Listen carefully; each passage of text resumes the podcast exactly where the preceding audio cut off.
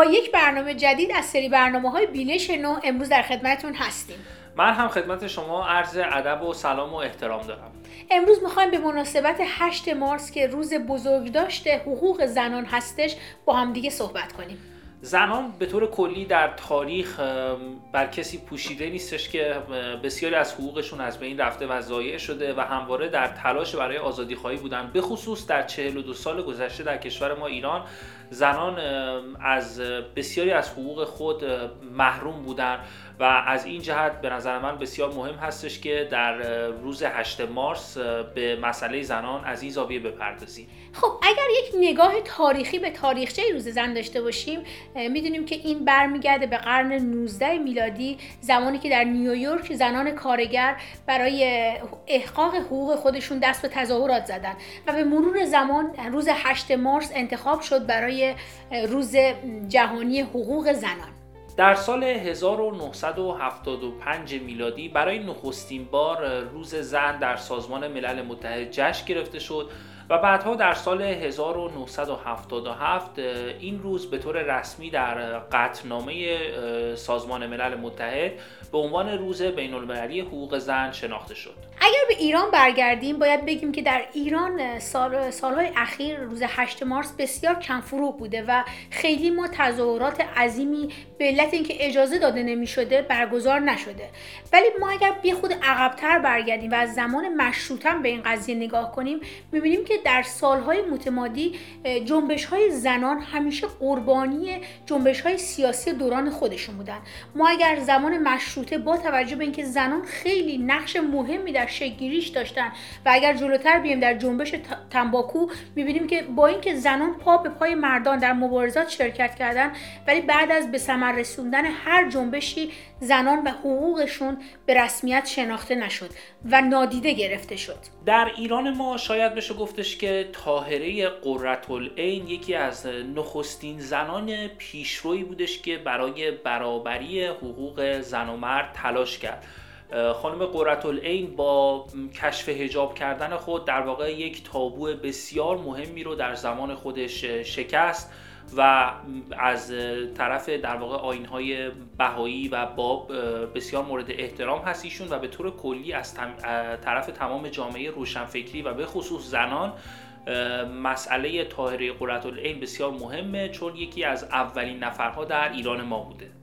خب اگر ما یه خورده بیایم جلوتر در تاریخ با با ظهور رضاخان و کشف هجابش دوره مسئله هجاب زنان و حقوق زنان مورد پرسش قرار گرفته شد.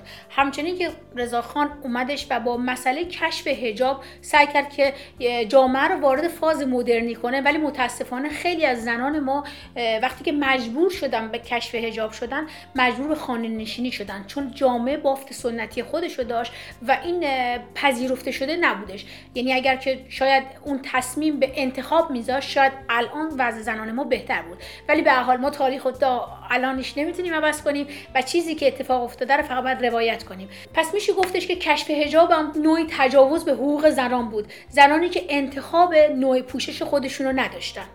خب در دوره خاندان پهلوی هم ما می‌بینیم با توجه به اینکه یک سری امتیازات مثل آزادی در حجاب و یک سری مسائل داده شد بازم ما می‌بینیم که یک سری قوانین ضد زنی که در حال حاضر در جمهوری اسلامی وجود داره در این دوران تصویب شده. و وضع زنان هرچند اگر که نمیشه گفتش که از الان بدتر بوده ولی زنان بازم از حقوق خودشون محروم بودن.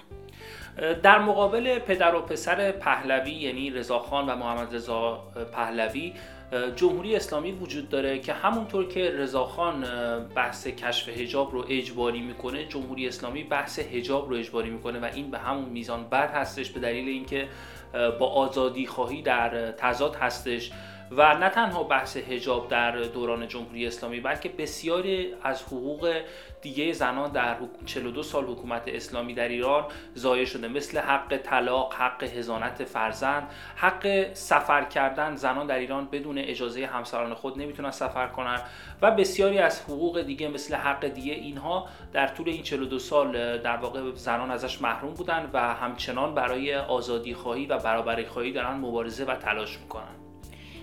در اینجا ما می‌خوام به یکی از جنبش های مهمی که در سالهای اخیر ما شاهدش بودیم میشه گفت در چند سال اخیر و جنبش زنان خیابان انقلاب اشاره کنم و اینکه خب میشه گفت سرآغازش برای هجاب بود ولی کم کمی مطالبات رنگ بوی بیشتری به خودش گرفت.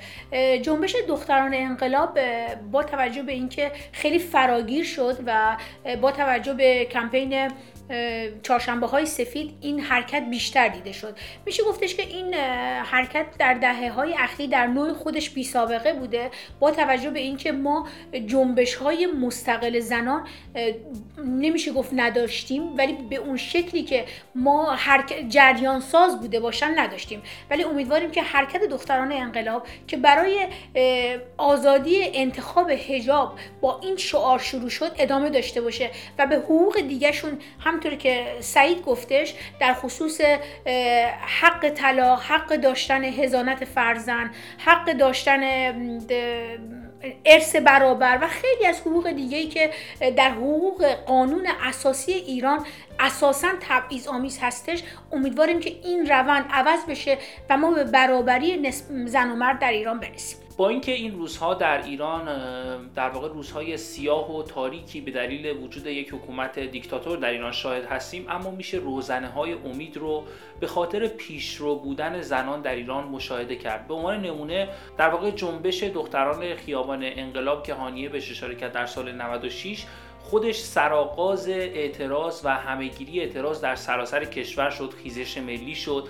و بعدها این جریان ادامه پیدا کرد و من شخصا فکر می‌کنم که زنان در آینده ایران رو می‌سازن و بسیار پیشرو هستند با اینکه حکومت جمهوری اسلامی تمامی درهای اطلاعاتی رو بسته زنان رو از حقوقشون محروم کرده اما زنان ایرانی بسیار آگاهند و بسیار پیشرو هستند و زنانی که در واقع شجاعانه در صف مبارزه با قوانین متحجرانه هستند مثل خانم نسرین سدوده مثل خانم نرگس محمدی که از شجاعت اینها الهام بخش همه مبارزان راه آزادی هستش.